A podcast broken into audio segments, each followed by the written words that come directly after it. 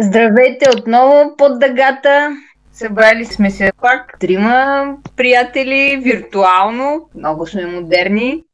Един така малко извънреден епизод се получава. Записваме... Ние няма да го пуснем сега, естествено, но все пак ще отбележа, че записваме в Международния ден на психичното здраве и в деня, в който в Пловдив се провежда шествие срещу хомофобията. Едни доста знаменателни събития за нас.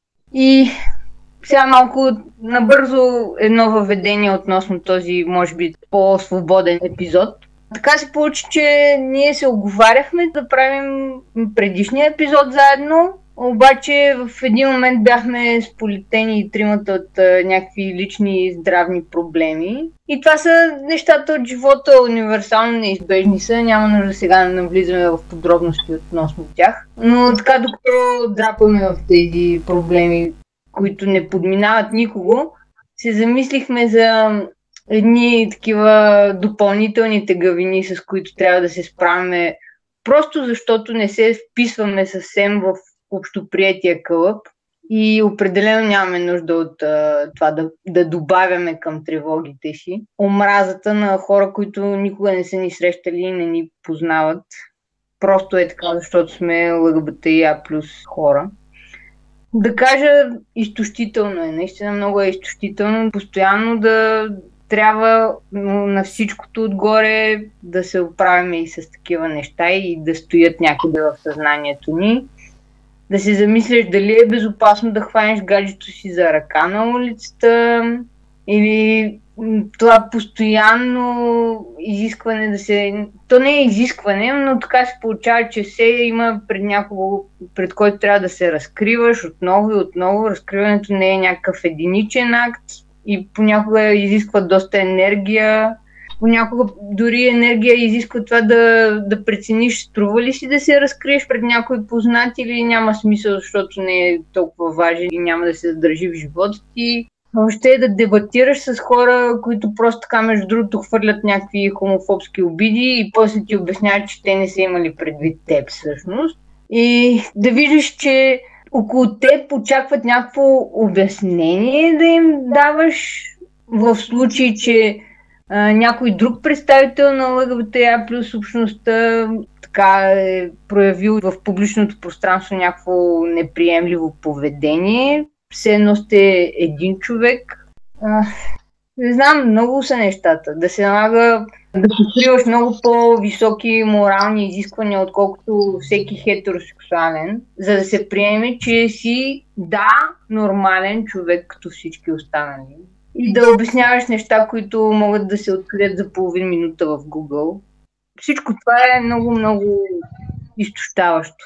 И решихме така да се съберем на този извънреден епизод и да си поговорим относно това как се справяме с тези тревоги, които имаме и каква грижа полагаме за себе си като Л Г Б Т И А плюс хора.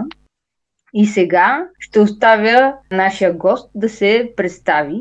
Заповядай. Здравейте. Казвам се Иван Стоянов, но в онлайн пространството, YouTube и съвъзможни платформи се подвизавам под uh, своя артистичен никнейм Angelica Summer. Определям себе си като gender fluid. За незапознатите мога да кажа, че това означава, че понякога се чувствам много в кавички женски, понякога много в кавички мъжки, понякога различни степени. И както обичам да обяснявам на децата, с които работя в Кьон, в училището, тъй като работя като възпитател тук, ами примерно понеделник, вторник, сряда и четвъртък съм момче, петък съм момиче и така се сменя. През останалото време се занимавам с перформанс арт, концерти. Изключително много се интересувам от границата между двете, тъй като аз съм човек, който обича да смесва жанрове и да разбива граници в жанрове. Обичам да експериментирам страшно много с това. И сцената също е едно от най-добрите места, на които можеш без да се оправдаваш, ако мога да се закача за това, което казахте преди малко, да бъдеш, защото сцената го позволява. Въпросът е, защо масово така се получава, че сцената се превръща в единствено наистина супер безопасно пространство, където можеш да изследваш това, а все пак, както, както е казал и Шейкспир, оттам пък и Джейкъб Морено, основателят на психодрамата, все пак светът е сцена и ние ходим по тази сцена постоянно. Ние имаме нужда да играем своите роли по начин, по който се чувстваме свободни, спонтанни, креативни и щастливи, без някой да се опитва да ни да бута в а, кастинг за своя собствен филм в някаква негова роля, която всъщност ние нямаме с тази роля абсолютно нищо общо. Живея вече от три години в Кьолн, преди това съм живял в България почти целия си съзнателен живот и поради това, че съм куир човек, изпитах острата нужда да сменя пейзажа, поради това, че цялата ми енергия, която аз притежавам, креативна, интелектуална, ментална, започваше вече да се изцежда и да се изхъплява от ежедневни битки.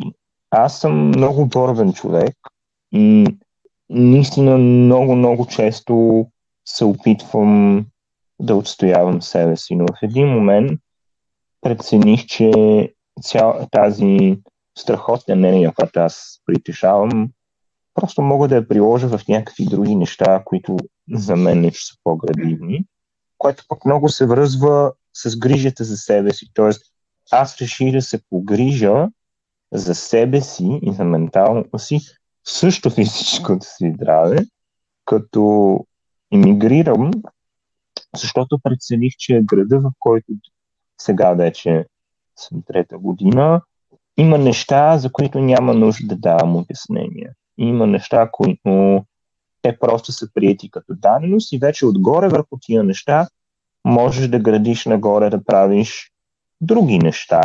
Кариера, приятелства, хобита и така нататък.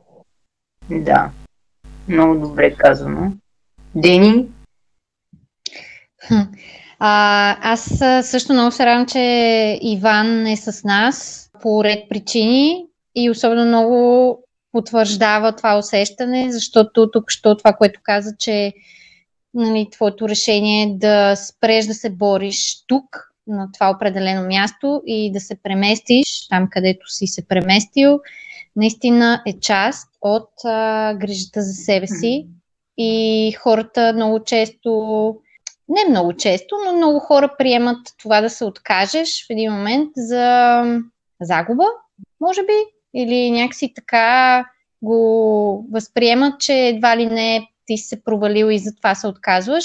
И се сещам, някъде бях прочела един много як коментар, ще ми помогнете да го адаптираме на български, но някой беше казал нещо такова. Смятате ли, че нали, ако се откажеш от дадена връзка, да речем, или от нещо, което правиш, това е провал? И някой долу беше коментирал There is a difference between quitting and letting go.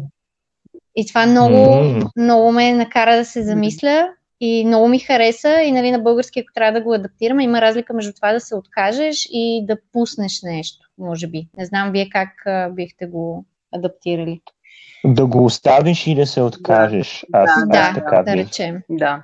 Да речем, тъ, много ти благодаря, Иван, че го каза това нещо, защото това е супер важно. Аз също по труден начин съм а, го научила този урок, че всъщност е много важно човек да знае кога да спре.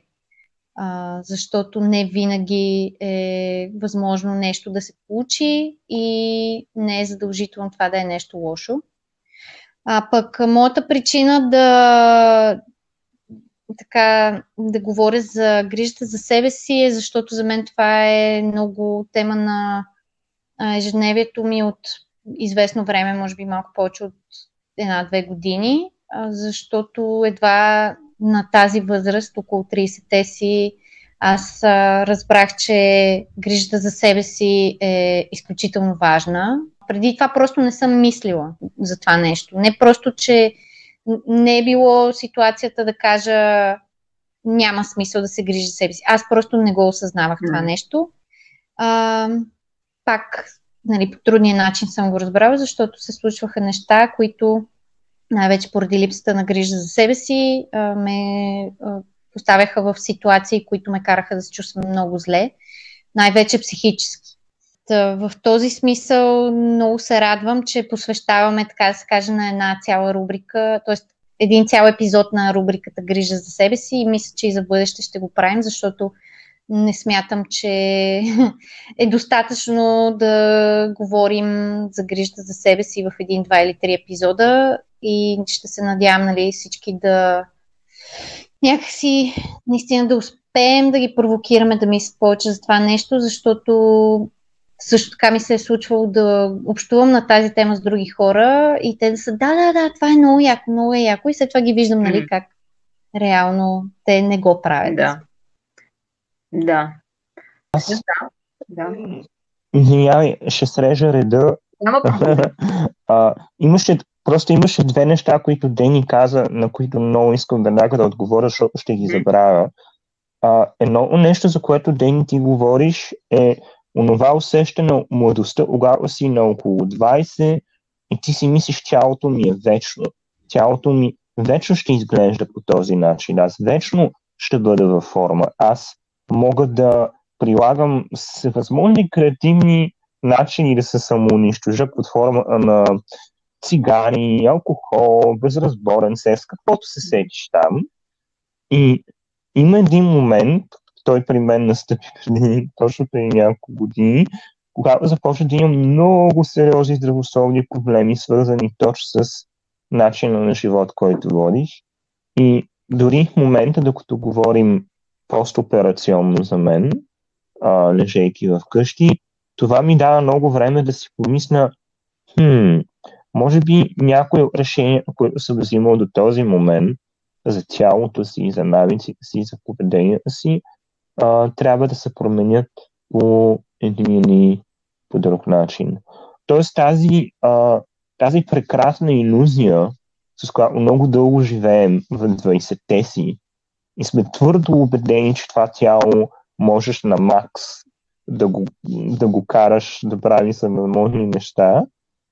Тази иллюзия лека по лека започва към трийсетте да се пречупва и почваш да виждаш примерно някакви малки неща, като метаболизмът се забавя или се появява някой си в косъм, някоя бръчка и си кажеш, а, то това не е за един ден. Това беше едното, другото го забравих. Това беше много исках да го кажа. И аз искам само да се включа точно по тая линия и да кажа, сега малко лично ще стане, но аз преди доста години и аз претърпях една по-тежка операция, която за мен си беше такъв wake-up call. В интерес на истината, не, никога не съм пушила или и не обичам и алкохол да употребявам и така нататък, но просто в тези години все още а, не бях аут, не се бях разкрила и буквално в някой момент се усещах като една тенджера под налягане и, и супер много ми тежеше това, което се опитвах да потискам в себе си. И, и от някакъв момент се оказах в Пирогов, беше доста тегаво и, и кофти. И просто в този момент някои неща се пречупиха в мен, защото си дадох сметка, че аз тогава можех да умра, без да съм била с никого. Просто защото нямах смелостта да бъда себе си и, и очевидно не само, че нямах смелостта да бъда себе си, но и не се обичах някакси, защото не смятах, че имам правото да бъда себе си. Явно. И, и това се, се отрази, това, тази нагласа се отрази и физически. Нали? Тази психическа нагласа ми се отрази физически. И така, това беше момента, в който си казах, че от мен зависи дали аз искам да го живея този живот или... или просто ще, ще го потискам до момента, в който не се срина и толкова някак си сама. И тогава, нали, се попромениха нещата и реших, че, че е време да си намеря някаква среда, време е да говоря с хора. Нали, имах някакви единични такива приятели, пред които вече си бях разкрила, но това не беше среда и, и така или иначе не се чувствах а, нормално и не се чувствах като валиден човек. И, и в последствие, само приключвам с а, отклонението, в последствие след известно време, когато вече имах своята среда, си дадох сметка, че примерно когато някакви момичета ме харесват, аз изобщо не мога да разбера това нещо и си дадох сметка, че това всъщност означава, че аз, аз в, в себе си не вярвах, че имам право някой да ме обича. Не вярвах, че някой може да ме обича. И така. Вау! А, това, което казваш, е много свързано, Теч, с а, една тет лекция, която гледах. Ние с тебе вчера разбрахме, че имаме още общи неща помежду си и че сме фенове на Брене yeah. Браун. А, да, много накратко само искам да вметна а, за Брене Браун. Excuse my English. А, Брене Браун е професор по социална работа в, а, мисля, че Хюстънския да. университет. И тя има много силни тет лекции, аз оттам всъщност знам за нея, а, в които тя говори за едни много а, дълбоки теми, такива, които са много неудобни, за срам и за уязвимост основно, а, за срама като явление, което по някакъв начин ни влияе, естествено в повечето случаи отрицателно, и за уязвимостта като негов антидот, интересна истината. Това, което ти каза, че не си се чувствала се едно някой може, въобще, че заслужаваш някой да те обича, беше свързано с това, което тя в последствие, изследвайки темата за срама, а, вижда, че, нали, заключенията стига до това, че а, има два типа. От, от хората, които изследвала, има два типа уязвимост. Единият е този, точно този, в който ти смяташ, че не заслужаваш някой да те обича, а другия е всъщност при другите хора, въпреки че са уязвими, то даже не е въпреки че, те вярват, че а, въпреки тези свои прояви а, заслужават любов. И всъщност това ги прави, а, как да кажа, това им помага. И тя казва, че според всичко, което е анализирала, а, уязвимостта, проявата на всякакви чувства, това някой да те види, когато не си в най-добрата си форма, ако мога така да го дефинирам най-общо, това всъщност да. е сила. И това е мястото, от което произлиза креативността, промяната и че е много важно да сме уязвими. Да. Еми, както каза, аз наистина, да, вчера открихме, че и двете сме и фенове и, и наистина изключително много ми помагат нейните лекции, подкаста и си слушам и даже вчера слушах един епизод, който не бях слушала. Пфф, просто да, страхотна е и я препоръчвам на всеки. И... А, Иван, само да те включим пак.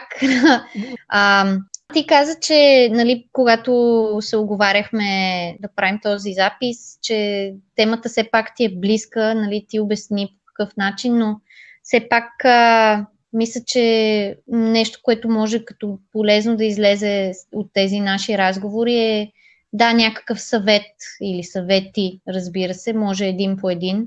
Ако желаеш, разбира се, сподели от какво място идва този съвет, т.е. това, което ти се е случило, че си го научил, ако не искаш, разбира се, надейно, какво би препоръчал като съвет за грижа за себе си? На мен ми е изключително трудно да дам някакъв конкретен съвет, който да прозвучи универсално, защото различни неща работят за различни хора по различен начин. Първото, което е, аз имам страшно сложно отношение и взаимоотношение с тялото си. Това идва от факта, че аз има мускулно заболяване, което се нарича миопатия. Всъщност, под чадърчето на миопатията все още чакаме да разберем точно кой подтип е, което е слабост на мускулите, много лесна уморяемост, много ми е трудно да ходя на дълги разстояния, след седем километра общо взето се задъхвам и се изморявам, лицето ми не, ми се, а, не се движи, ръцете и краката са доста слаби.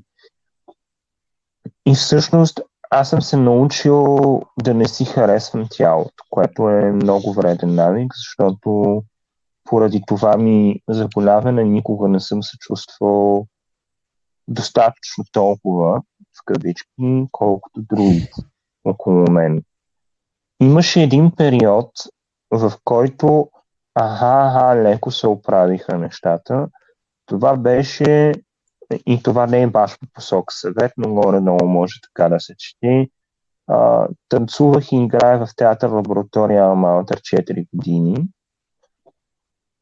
Оттам пак поради грижа за себе си напусна, но чисто физически беше много добре за мен, защото ние правихме страшно много екзерсизи, или ги наричахме екзерсизми, събота и неделя около два часа, което е два часа, пф, ти си вътре в тялото и не си никъде друга да освен в тялото си, ти се концентрираш върху всяко едно движение, всеки един малък мускул и след това някак чувстваш тялото си не на части, а цяло, което е много хубаво усещане. Като идея за грижа за себе си, много ми се иска това да го кажа, защото не се говори достатъчно за това. И понеже Дени каза нещо за срама, много се срамуват масово хората в България да ходят на терапевт. Това повсеместно ми прави впечатление. Сякаш, ако кажеш, че си отишъл на терапевт, все едно вече си с някакво а, много сериозно заболяване и си масов убиец и си психопат, нали? Всякакви такива много странни. А, масово се страхуваме в нашия социум да кажем хей, уязвим съм, ако трябва да се закачи за това, което Дени каже, може ли някой друг да ми помогне? Ние все си мислим, че сами супер ще си го смелим и ще се справим. Аз съм си, аз съм си майстора с отверката и ще си завинтя сам частите. Все пак понякога е добре, както примерно щупен ти е крака и отиваш а, при ортодонта, така пък а, а, ортопеда. Ортодонта е съвсем друго нещо. Ако отидеш при ортодонт, ще стане лошо. А, отиваш на ни при ортопеда.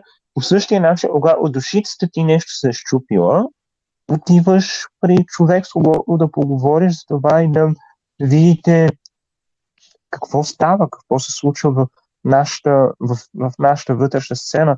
Аз съм изключително доволен от това, че ходих различни години при различни терапевти, също се занимавах и с психодрама. На мен лично психодрамата адски много ми помогна, защото когато бях вътре в група и си отигравах моите лични преживявания и виждах преживявания, а на другите от групата оставени сценично, тогава първо ми намаляваше чувството на самота, защото човек като излезе си мисли, о, това само на мен ми се случва точно по този начин. Имаше много гледално преживяване, което е много важно. После много помага това, понеже аз съм перформер. А аз само с говорене м- не мога съвсем да се примиря. Когато вече имаш момента на това е от Морено идва, също и от неговия ученик Адам Блатнер, acting out, да го отиграеш, да отиграеш конфликта в една безопасна среда, тогава имаш и възможността, това също го има в психодрамата, можеш да се погледнеш себе си отстрани от ситуация, има кой да те играете. И почват някакви неща ти штракват в главата. М- така че има някаква връзка неразривна между това как да се погрижиш физически, но също и ментално за себе си. Вчера след сесията ми с моя терапевт, пресече от понеделник до петък съм с някакви зверски болки, За първи път след сесията, и сега се наредах едно много хубаво, се мотивира да изляза навън и да напознавам сам. И се прибрах и все едно, че болките ми намаляха в тялото. Mm. Което то е, нали, навързано е в системата това нещо. Да. Аз тук единствено ще се включа директно, защото каза, Иван също каза няколко неща, които са свързани с нещата, които като цяло си, съм си подготвила да говоря за тях и а, точно за това, че сме свикнали да се грижим за тялото си и пренебрегваме емоционалното си, психическото си състояние. И пак от, едно, от една тет лекция с един а, психолог, а, практикуващ психолог, а, Гай Уинч се казва. А, със сигурност ще оставя линкове към, и към Брене Браун, и към него. А, той говори точно за това, нали, видял е, бил е при приятели, и там петгодишното им хлапе тръгва да си мие зъбите, обаче нещо пада, така има някаква лека рана, разревава се, обаче в един момент става, отива, слага си лепенка на раничката и продължава. И, нали, той казва, и дори едно петгодишно дете, нали, знае, че когато имаш някаква рана на тялото си, ти се погрижваш за нея. Но това не може да... Това просто не важи толкова, не е толкова разпространено, когато става въпрос за нашето емоционално състояние, душа, дух, психика, както искате го наричайте, нематериалното ни изражение. И ам, абсолютно съм съгласна с това, че има някаква стигма към хората, които ходят на терапия, на психодрама, нещо свързано с психото. Ам, И, и от друга страна си мисля в посока това, че много е важна и превенцията. Нали? А, със сигурност хората трябва да търсят помощ. А, при всички положения в някакви ситуации трябва да е професионална, но мисля, ще хората да мислят и за превенция, както когато е и с пригрижата за тялото. А, на мен е това, което ми се случва в тия дни, а, нали, за да споделя аз нещо лично, всъщност майка ми е в болница и, и не можем да я посещаваме заради това, че а, заради COVID ситуацията, и това за мен е най-измъчващото, и то не, дори, дори някакси не мисля за себе си, т.е. мисля естествено за себе си и моето състояние, но мисля повече за нея, защото тя в момента е сама, претърпя нещо много сериозно, от което се, нямам идея през какво минава психически, и това много ме натъжава. Това е нещо, което най-много ме побърква в момента. А, и, и всъщност изминалата седмица беше доста напрегната за мен и онзи ден се събудих в три през нощта съвсем самостоятелно, и това за мен е знак, веднага е знак. Ден, трябва превенция. Ти минаваш през нещо, дори да не го усещаш, а, нали, по някакъв брутален начин, ти трябва да се погрижиш за себе си.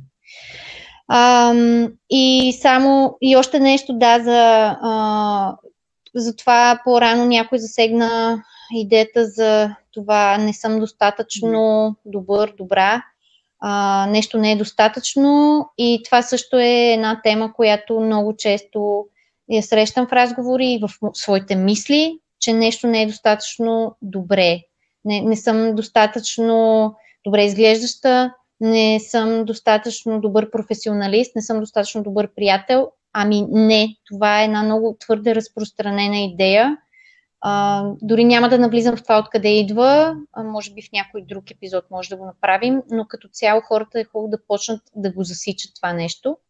И да приключа само, нали, тази част от а, словоизлиянието си. А, това, което Иван каза, че не може да даде един специфичен съвет, а, също много ми хареса от гледна точка на това, че наистина при всеки много индивидуално се случват нещата, и това е съвсем обяснимо, защото по различен начин усещаме света, различни неща ни се случват, и затова аз а, съвета, който бих дала, е хората да опознават себе си. За мен това е нещо много фундаментално, а, и под, да опознават себе си, да се наблюдават. Ето, очевидно психодрамата е един много добър начин. Друг начин, който, който може да се наблюдава човек, е чрез водене на дневник, и всъщност не просто да пише, ами в един момент, нали, да седне и да прочете това, което е написал до момента, и, и така може да започне да засича някакви свои поведения, които без да ги осъзнават, те го саботират. Бележка под линия видеодневник също е много добра идея. Чудесно. Да, и аз тук също така мога да добавя само: наблюдавайте се, опознавайте се и ходете на терапевт, ако усещате нужда, и повечето от нас наистина имаме нужда от това, така че да, не пренебрегвайте тази нужда. Също така редовно си правете прегледите, които са си физическите, също и това не, не подценявайте, пускайте си кръвни изследвания и всичко, което е необходимо. Всяка година да се прави, все пак тези машинки се износват, които сме ние, и трябва да се следят и да ни се сменя масло и така нататък. Така, малко въпроси може би да си зададем около това, конкретно бидейки Л Г Б Т А плюс хора. Някакви такива неща, с които се сблъскваме и, и как всеки от нас реагира на тях или се справя с тях, или се опитва да се справя с тях. Например, личи ли ни? Личи ли ни, че сме представители на въпросната общност? Как ни се отразява това? Проблем ли е за нас? И може би бихме ли променили?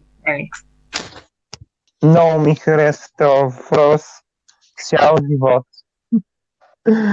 Значи, цял живот е едно лечение. А, знаете ли, има го това хем лечи, хем да ни изличат. Нали? В смисъл, са кое от двете? Нали? Не мога да разбера и аз. Или искат да ни изличат, или да не ни лечи, а пък като ни лечи е проблем и трябва да се изличи това, че ти лечи, което е безумно само по себе си. Много ми харесва, когато някой каже: е, той е гей, ма не му личи. Супер! Току-що реинфорсна омраза у една част от група хора, на които в кавички им личи и ги накара да се почувстват все едно те са в кавички по-малко стойностни хора, заради това, че в кавички им личи. Това с личението е много интересно, защото съм забелязал, че чисто географски и културно, като си разместиш позицията, така нареченият гейдар започва да се счупва.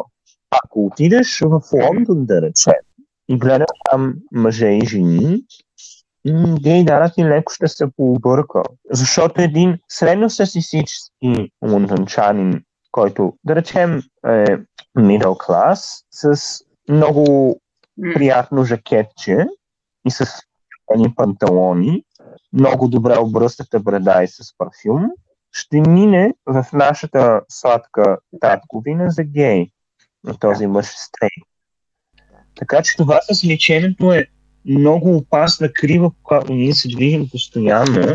А, аз, между няма дори смисъл да казвам, то на мен виници ми е в кавички личало. И пътите, когато съм се опитвал да излича това, че ми личи, също съм се чувствал най-нещастен. И в момента, който дойдох в Кьолн, тотално се изгейчих, ама в смисъл вече просто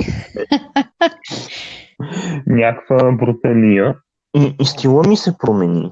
Започна да се чувствам доста по-добре, когато се обличам по този специфичен начин, по който се обличам тук. И това лечение или този опит да бъдем излечени, да бъдем вкарани в една представа за това а, какво е мъж и какво е жена и как трябва да изглежда един мъж и как трябва да изглежда една жена, женствен ли си, мъжествен ли си, а, всичко това вече толкова много ми се иска да го оставим някъде назад в средновековието и просто да продължим нататък. Но още се говори, мисля, това продължава да се говори. Чувам дори от мъже хомосексуални да казват: оф, този колко е счупен. Което това всички тия, ние сме вкарали вътре в себе си всички тия гласове на омраза и те започват да диктуват това как ние се третираме и помежду си вътре в общността, което да. Вече е проблем. Да, така е. Съгласна съм напълно. Дени, ти искаш ли да се включиш или аз малко да кажа тук две думи, три? Да, кажи, аз след това направо ще продължа с някакъв въпрос. Аз мога да кажа, че нарочно сложих този въпрос, дали ни личи, защото на мен ми личи по някакъв начин. Не мисля, че съм най, нали, така, очевидно гей човека на света, окей. Okay.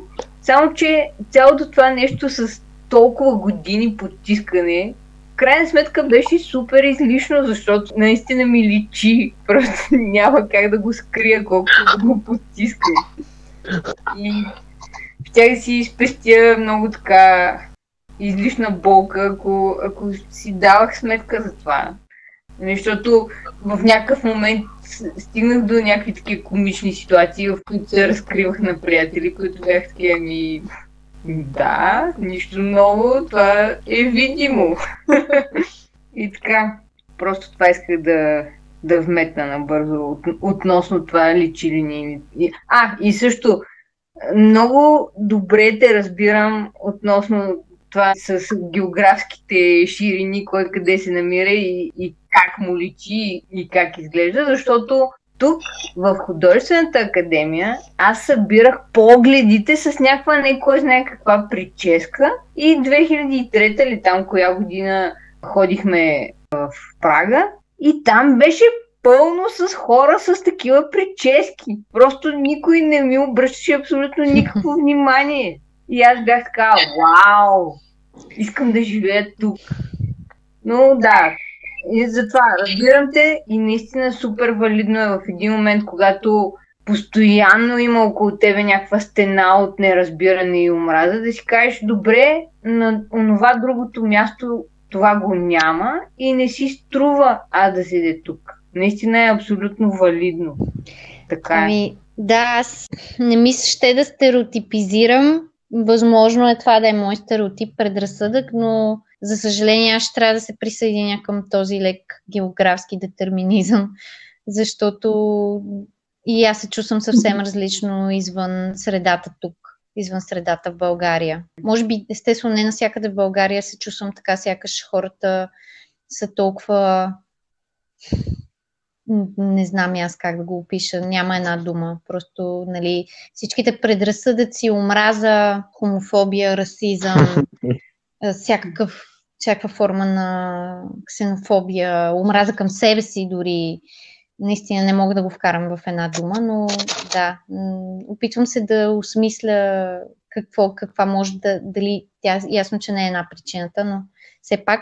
Но моят въпрос, който искам да продължа към вас е: вие обичате ли себе си? И ако отговорът е да, как сте стигнали до там?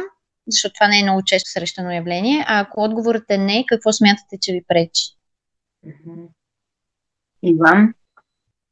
О, ще мине време, докато се заобичам напълно. Аз съм в една постоянна вътрешна битка в главата си със себе си и аз съм си най-големият прецаквател на света. Това ред сам човек си го прави, никой друг не мога да му направи. Продължавам да се опитвам да се боря със себе си, имам този постоянен, имам в себе си това желание да се самоунищожа и аз го виждам това желание, опитвам да го спра и после пак. И така, ту в едната посока, ту в другата. Това, което ме спира, може би е, че съм заседнал в една много стара роля. Също с Морено, понеже цитирахме вече те толкова и много ми хареса аз пък да цитирам Морено, защото съм изкривен на тая тема.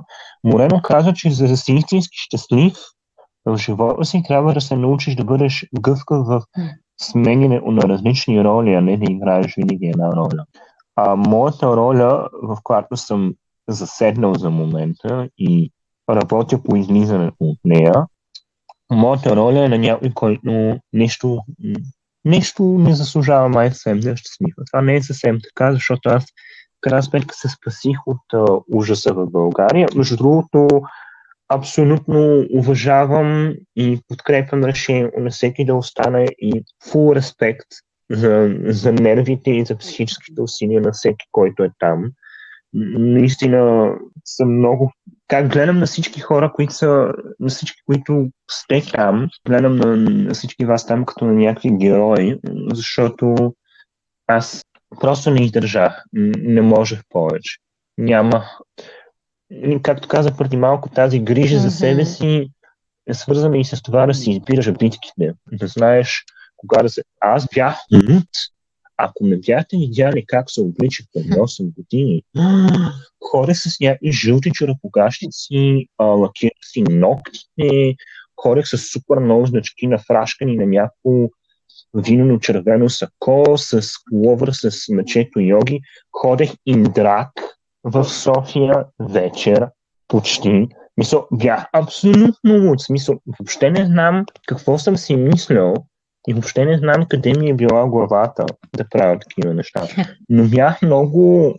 Винаги бях много на чорче. Казах си, еми сега като сте ме напсували тая вечер, утре път ще изляза лакиран и въобще не ме интересува. И в един момент вижда, че това, което те спира, не е околната среда, която ти е набивала толкова дълго време, че кавички не ставаш, а всъщност си ти самия. И трябва да се опиташ да си обявиш мир и да си развееш бяло знаме. За съжаление, трябва да призная, че все още не се обичам изцяло.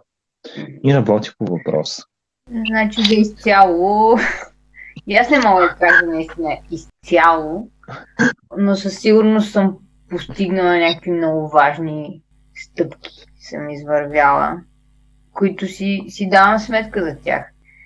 И, и така си ги припомням в някакъв момент и си казвам, е, ти си го направя това, нали? Това е супер, нали? Че примерно преди не обичах да ходя на плаж и така нататък. И в някакъв момент вече, когато започнах да разпознавам, че някакви момичета може да ме харесват, и тогава си казах, значи аз съм супер, аз знам, че това не е най-правилният подход, нали? Някой друг да валидира това, че заслужаваш и си супер. И че да, всичко е шест, но, но все пак, въпреки това, подейства. Поне по този начин подейства и, и, и така много ми се напомпа. Не супер много, но ми се напомпа самочувствието спрямо преди и съответно някакси много по-спокойно дишам, отколкото преди. И въобще неща относно това как изглеждам, които преди много са ме притеснявали. В някакъв момент си дадох сметка, че пфф, нали, някакви такива неща от типа mm-hmm. на косми и, и, и някакви неща, които са супер стигматизирани и изобщо, изобщо не ме вълнува тази норма точно. Жестоко. И така. Отправям ти приятелско предупреждение, знаеки от моя опит, че се пускаш и ти като мен по опасната писта на някой ме намира за секс и следователно ставам. Това е... Това е много... Аз съм го правил сто пъти и гредата е в момент, на който никой не те намира секс и този ден какво правиш. Нали? Мисля, трябва самооценката, между другото, това, това ме връща в, в бакалавъра ми преди сто хиляди години в един университет, който не заслужава да го спомена името. Не го споменавам от грижа за себе си и за слушатели. В бакалавъра ми говорихме точно, че също самооценката на един човек, ако минава през нещо, което не е константно и стабилно в живота му, и ако заема твърде голяма част в живота му, ако това нещо изчезне, например, от самооценката ти минава само през това, че си топ в работата си. В момента, когато ти бъдеш уволнен, самооценката ти отива на кино. Аз съм много голям радетел за това самооценката да минава през някакъв вид креативност. Някакъв тип занятие, занимание, хоби, нещо, което да знаеш, че се отдава добре. И реално погледнато, пътите, когато съм имал концерт или перформанс, се чувствам изключително добре след това, защото знам, че съм направил нещо, което ми се получава. Естествено, както казва Lady Gaga, която често казано не харесвам, но I live for the applause. Наистина, когато чуеш, че публиката оценява усилието и труда ти и всичко, което ти си направил, тогава имаше едно усещане, че да, на прав път съм, добре върва. Ако на единия край седи само деструктивността и онези, които съм оф, аз май нещо не съм съвсем както трябва. На другия край стои тази съзидателна част, в която ние рисуваме, пеем, ти рисуваш много, пишем, правим фотографии, каквото е там, което ние можем ами, да правим. Аз тук, да. да. Аз само да добавя да. нещо, което след този коментар на Иван за, за това, което каза, че ако самооценката ти не се обвързва с нещо константно, се случват такива неща, които описа. И да, аз бих добавила, ако самооценката ти произлиза от само нещо външно, нали, от външни стимули. И другото, което обаче много ми хареса всъщност това за константното, защото се обвърза много добре всъщност и с това нещо. Единственото константно нещо в живота ти си си ти. В смисъл ти със себе си ще си бъдеш цял живот. Това, това е голямо клише и си давам сметка, аз лично последните години си давам сметка, че клишетата за мен са клишета до момента, в който всъщност наистина ги изживея. Оттам нататък стават толкова важна част от живота ми, че спират да са такива досадни клишета. Да. Да. И по-добре да си станеш, и понеже си си ти, и си си ти със себе си през цялото време, по-добре да. да се опиташ да си станеш приятел, отколкото да, да. да си си враг. Това е много важно. Да. Ако успееш, е супер. Само добавям, че тази валидация външната, която ми помогна, беше нещо като някакъв тласък. И в последствие не, не продължавам да разчитам само на това нещо. В смисъл, не си... О, аз разчитам. Но... Е, да, но въпросът е, че не останах само на, на, на тази позиция и, и да завися изцяло от това нещо, но от друга страна аз съм и в дългогодишна връзка и аз усещам изключителна свързаност и много се нуждая от приятелката си, която, за съжаление, в момента също е в болница, надявам се скоро да я изпишат. А, и, и, и така, покрай това COVID състояние, което изкарахме двете и общо взето, и тъй като трябваше да сме под карантина от COVID. Пост-COVID вече, но, но да. И, и тъй като трябваше да сме под карантина отделно и беше изключително тегаво за мен, а и в последствие се оказа, че и за нея, нали, в смисъл не си давах сметка, въпреки че постоянно комуникирахме, но има едни такива моменти, в които да, ти естествено единствената константа в, в живота ти ще си, си самия ти, но аз много искам Много искам да, да мога да й дам повече и виждам как и тя иска да може да ми даде повече. И за мен тези неща са важни и тя е... Тя се грижи за мен, както и аз се грижа за нея. И това е една част от... Една много съществена част от, от грижата за себе си.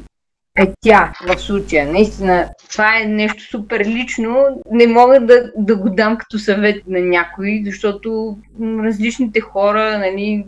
Не всички държат да са в някаква такава връзка или, или пък са в такава връзка и така нататък, но просто поделям, че да, това е моята приятелка, е, ми е, нали, моята скала, нали. Аз се уповавам на нея и, и се радвам, че и аз успявам да съм и някакво рамо на нея също. Ами... Ам... Аз бих искала сега да ни опътвам към а, приключване, че да не стане твърде-твърде дълго. Та, така като за финал да ви задам още един въпрос, мили приятели, който всъщност гордо пак ще и в а, така, графата съвети, но какво ви успокоява, когато, когато сте твърде напрегнати? По какъв начин се грижите за себе си, когато сте свръхнапрегнати от нещо, нали? Защото то може да е различна причината, но в крайна сметка понякога напрежението не ни позволява да сме пълноценни, но имате ли си някакви неща, които ви успокояват?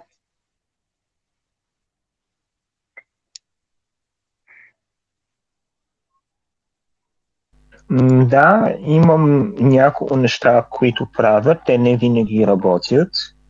Конкретно сега, когато ми е зле след операцията с болките, забелязах нещо много интересно. Аз съм много зиморничав човек, мразя студ. Забелязах, че в момента, който отворя прозореца, а тук е хладничко, и дишам студения въздух, това моментално ме успокоява. Второто, което винаги ми е помагало, личи си, че обичам да говоря, е да говоря с приятели. Сега, тук има тънка граница обаче. Трябва да се внимава, когато все още си много навътре в травмата и в травматичното преживяване, а говориш твърде много за това, това почва да те изтощава. Така че трябва тая граница да се, да се обхожда внимателно.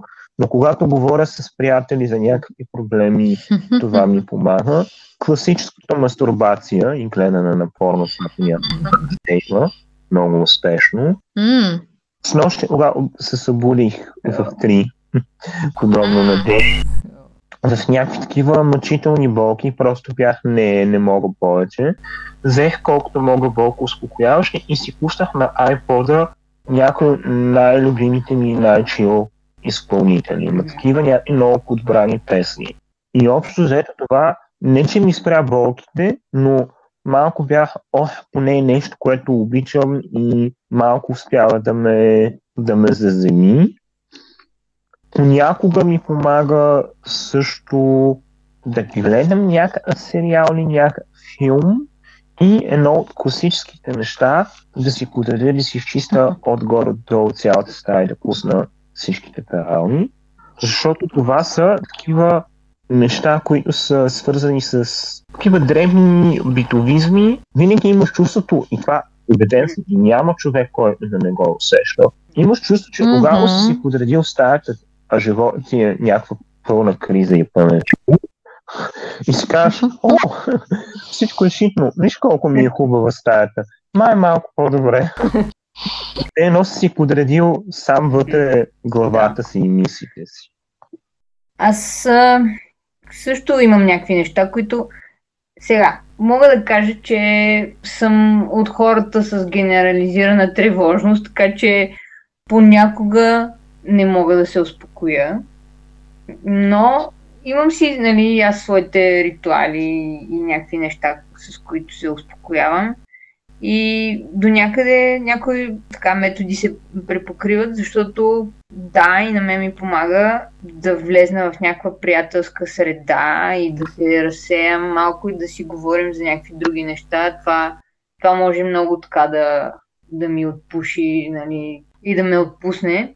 Също това, което за мен почти винаги действа, е да рисувам. В смисъл, аз винаги с това се занимавам и, и като цяло имам някакви професионални дейности и съответно трябва да, да призная, че ако съм напрегната, не мога да, да седна сега и да работя по някакво задание, което имам поръчано и така нататък. Не мога да си събера мислите. Но мога да рисувам нещо, което не изисква, не изисква по никакъв начин аз да си събирам мислите. По-скоро ми ги разпилява и аз се интересувам единствено и само от линията. И просто всичко извън тази линия изчезва. И аз не мисля за нищо друго. И това ми помага. Това е нещо, което почти винаги действа. И така, имам, имам нужда. Аз съм социален човек, имам нужда от средата си. За съжаление, гледам много-много. Когато съм най-напрегната, се опитвам да не товаря семейството си. Някакси а, давам си сметка, че това е... М- имам някаква бариера и, и нещо, което... пак с тези неща, заслужавам ли, не заслужавам ли, но гледам понякога да им, да им спестявам моите тревоги, не винаги, но, но в някои случаи не си позволявам, нали, да ги товаря и тях. Повече с приятелката ми така си обгрижваме тревогите, когато имаме такива. Ха.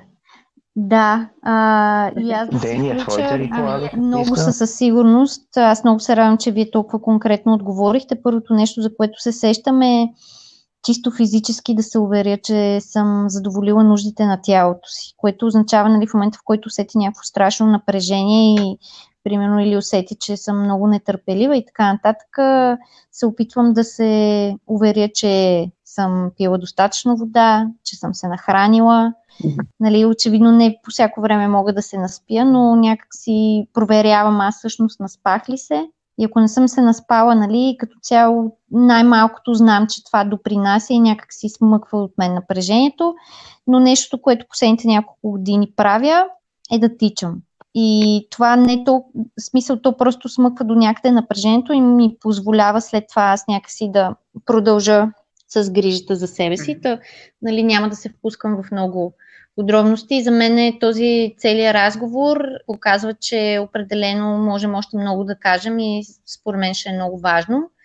Ако някой се е припознал в нашите истории или въобще иска да сподели нещо, което много го мъчи и би искал да бъде обсъдено, да се чувства абсолютно добре дошъл. Имаме имейл, в Facebook страницата ни е цитиран, там може да ни пише анонимно, ако не се чувства комфортно да застане с името си. Ако не, няма никакъв проблем да се свържете с нас по всякакъв начин. С цел, нали, да се опитаме да помогнем. Естествено, пак, нали, ние не сме специалисти. Ако усетим, че няма как ние да сме достатъчно полезни, със сигурност ще върнем такъв отговор, но ми се струва, че а, нали, говорейки за някакви проблеми и обсъждайки ги, може да си помагаме чрез този подкаст. Да. Та финални думи, мили приятели, ако желаете, и да. Ами, финалните думи на Иван и после и аз. Само така. Mm-hmm. За мен лично този подкаст днес беше като форма на грижа за себе си. Бяхме малко като един на друг да. В някаква групова сесия. По принцип дефиницията е минимум трима, така че тъма. Така че си направихме много хубава групова терапия. Беше много приятно. Много ви благодаря, че ме поканихте под дъгата. Ще видим дали ще си сменя пола след този. И пак може да минеш. Дори да решиш, че не те устроя, ще минеш пак. Ще мина пак, да, ако, ако трябва, ще мина и втори път. Разбира се. Много ми беше приятно, много ви благодаря за, за поканата. Беше важно да си поговорим за такива човешки неща, където всички ги вълнуват, каквото е здравето, а все пак под здравето стои отдолу бележка под линия, стои въпроса смъртен съм. Реално как се справяш с, с смъртността си. И справяш се, живейки. По обратния начин. Живейки още и имайки още воля. Да. Много хубави думи, много благодаря за гостуването ти и наистина за мен този разговор беше също така много добре се почувствах от него, добре ми дойде и горещо се надявам и тримата скоро тези тревоги да са задгърбани и може би нови разговори да, да провеждаме тримата на други теми, на тази тема отново, нали, за грижата. И още м- искам само да, така, да призова слушателите на Под дъгата. Последвайте Angelica Summer, слушайте в YouTube, ще сложим линкове, където в други платформи се изявява. Заслужава си, определено. И така, благодаря на всички, които са ни слушали и благодаря на вас двамата, че споделихме тези неща днес. Mm-hmm. Беше много хубаво. И аз да добавя тук, много се радвам, че ние реално проявихме една уязвимост, хора. Не знам дали го осъзнавате. Ако, доколкото дефинираме уязвимост от това да споделим нещата, които в момента ни карат да сме, да сме, да, да сме уязвими, да сме по-слаби, така да се каже, да не сме в най-добрата си форма. Нали? Защото уязвимост може би върви с една такава отрицателна конотация, поне в моята глава. Но всъщност уязвимост е нещо съвсем натурално и всеки го има, така че нека променим нагласта си към това явление.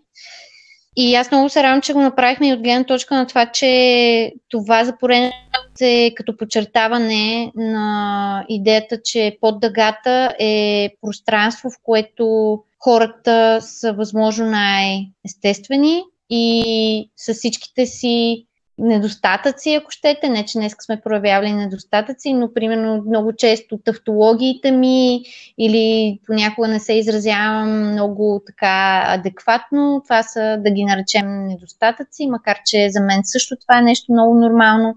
Искам наистина хората да са наясно, че тия неща са супер окей и да нормализираме всякакви такива прояви, нали, на тавтология, на това да не сме перфектни, да сме уязвими и така нататък. И много се радвам, че проведохме този разговор и аз много ви благодаря за това, че имахте тази, да го наречем, смелост, коража да кажете всичко, което казахте, което беше толкова лично и да го споделите пред хората, които го слушат. А надявам се хората, които го слушат, за тях също по някакъв начин да е полезно и наистина да се престрашават да бъдат себе си и да се свързват с нас, ако смятат, че ние можем да сме им полезни по някакъв начин. А пък ще се радвам за бъдеще да отделим цял епизод на Angelica Summer, така че официално пак вече онлайн ти предложихме брак, ако помниш, с това започнах поканата, така че ето и сега а, си, че има свидетели. Добре, виртуален брак. Приемам, приемам. Ментал. И така, благодаря аз и с това аз приключвам. Чао от нас и до скоро под дъгата. Чао. Чао.